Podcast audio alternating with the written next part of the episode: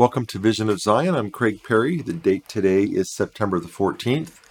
This is going to be a very, very short, tiny little podcast. Uh, I'm not even sure I'd call it a podcast. I just wanted to share some thoughts. I'm going to be talking about a book that really uh, I enjoyed. Now, I can't say that I understand the whole book, but the book is called Evolution Under the Microscope by a gentleman named David Swift. I'm going to comment on this book in three different ways. The first one is I'm just going to read from some notes that I wrote in the book, which must have come to me when I was reading it. That's what I'm going to cover now. It'll just just be a very few minutes. The second thing I'm going to cover is what this book taught me about deductive and inductive reasoning, which is a very important uh, topic for discussion, even in a podcast that focuses on religious topics, it's a very important issue is logic and how it gets used or misused. And then third, at some point, I might actually talk about the contents of the book, which is uh, does evolution stand up under a microscope looking at the chemistry of biology or macrobiology? And uh, it's a very interesting read. Um, but for now, let me cover these these things here. Once in a while, I'll get impressions or thoughts, and I'll write them down. And I have, I guess, two or three groups of thoughts in the front of this book that I thought it's worth just to put them down and share them with you, and for you to think about, maybe replay it later, see if you think that I'm right about some of these observations.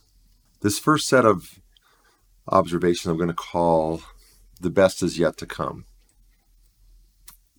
And here's what I wrote The greatest music has yet to be composed. The greatest songs have yet to be sung. The greatest literature has yet to be written. The greatest art has yet to be created. The greatest dances have yet to be performed and some of the greatest truths have yet to be discovered. So, what makes things capable of being greater? And here were my thoughts on that issue. First, we have the foundations of the past upon which we can build.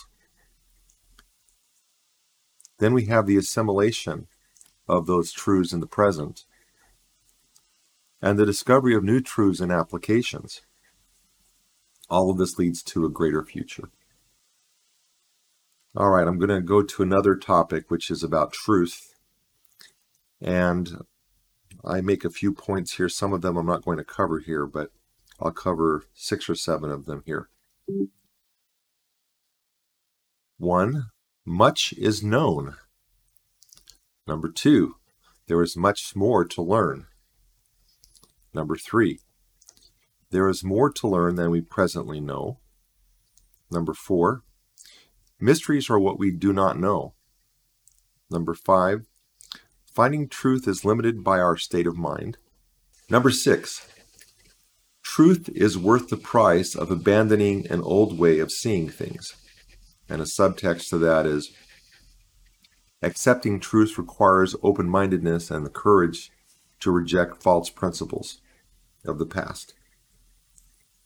Number seven, it is not human nature to want to accept new truths. Those are some thoughts that came to me while I was reading this book. And I have a little ditty here on evolution, which I surmise from reading this book.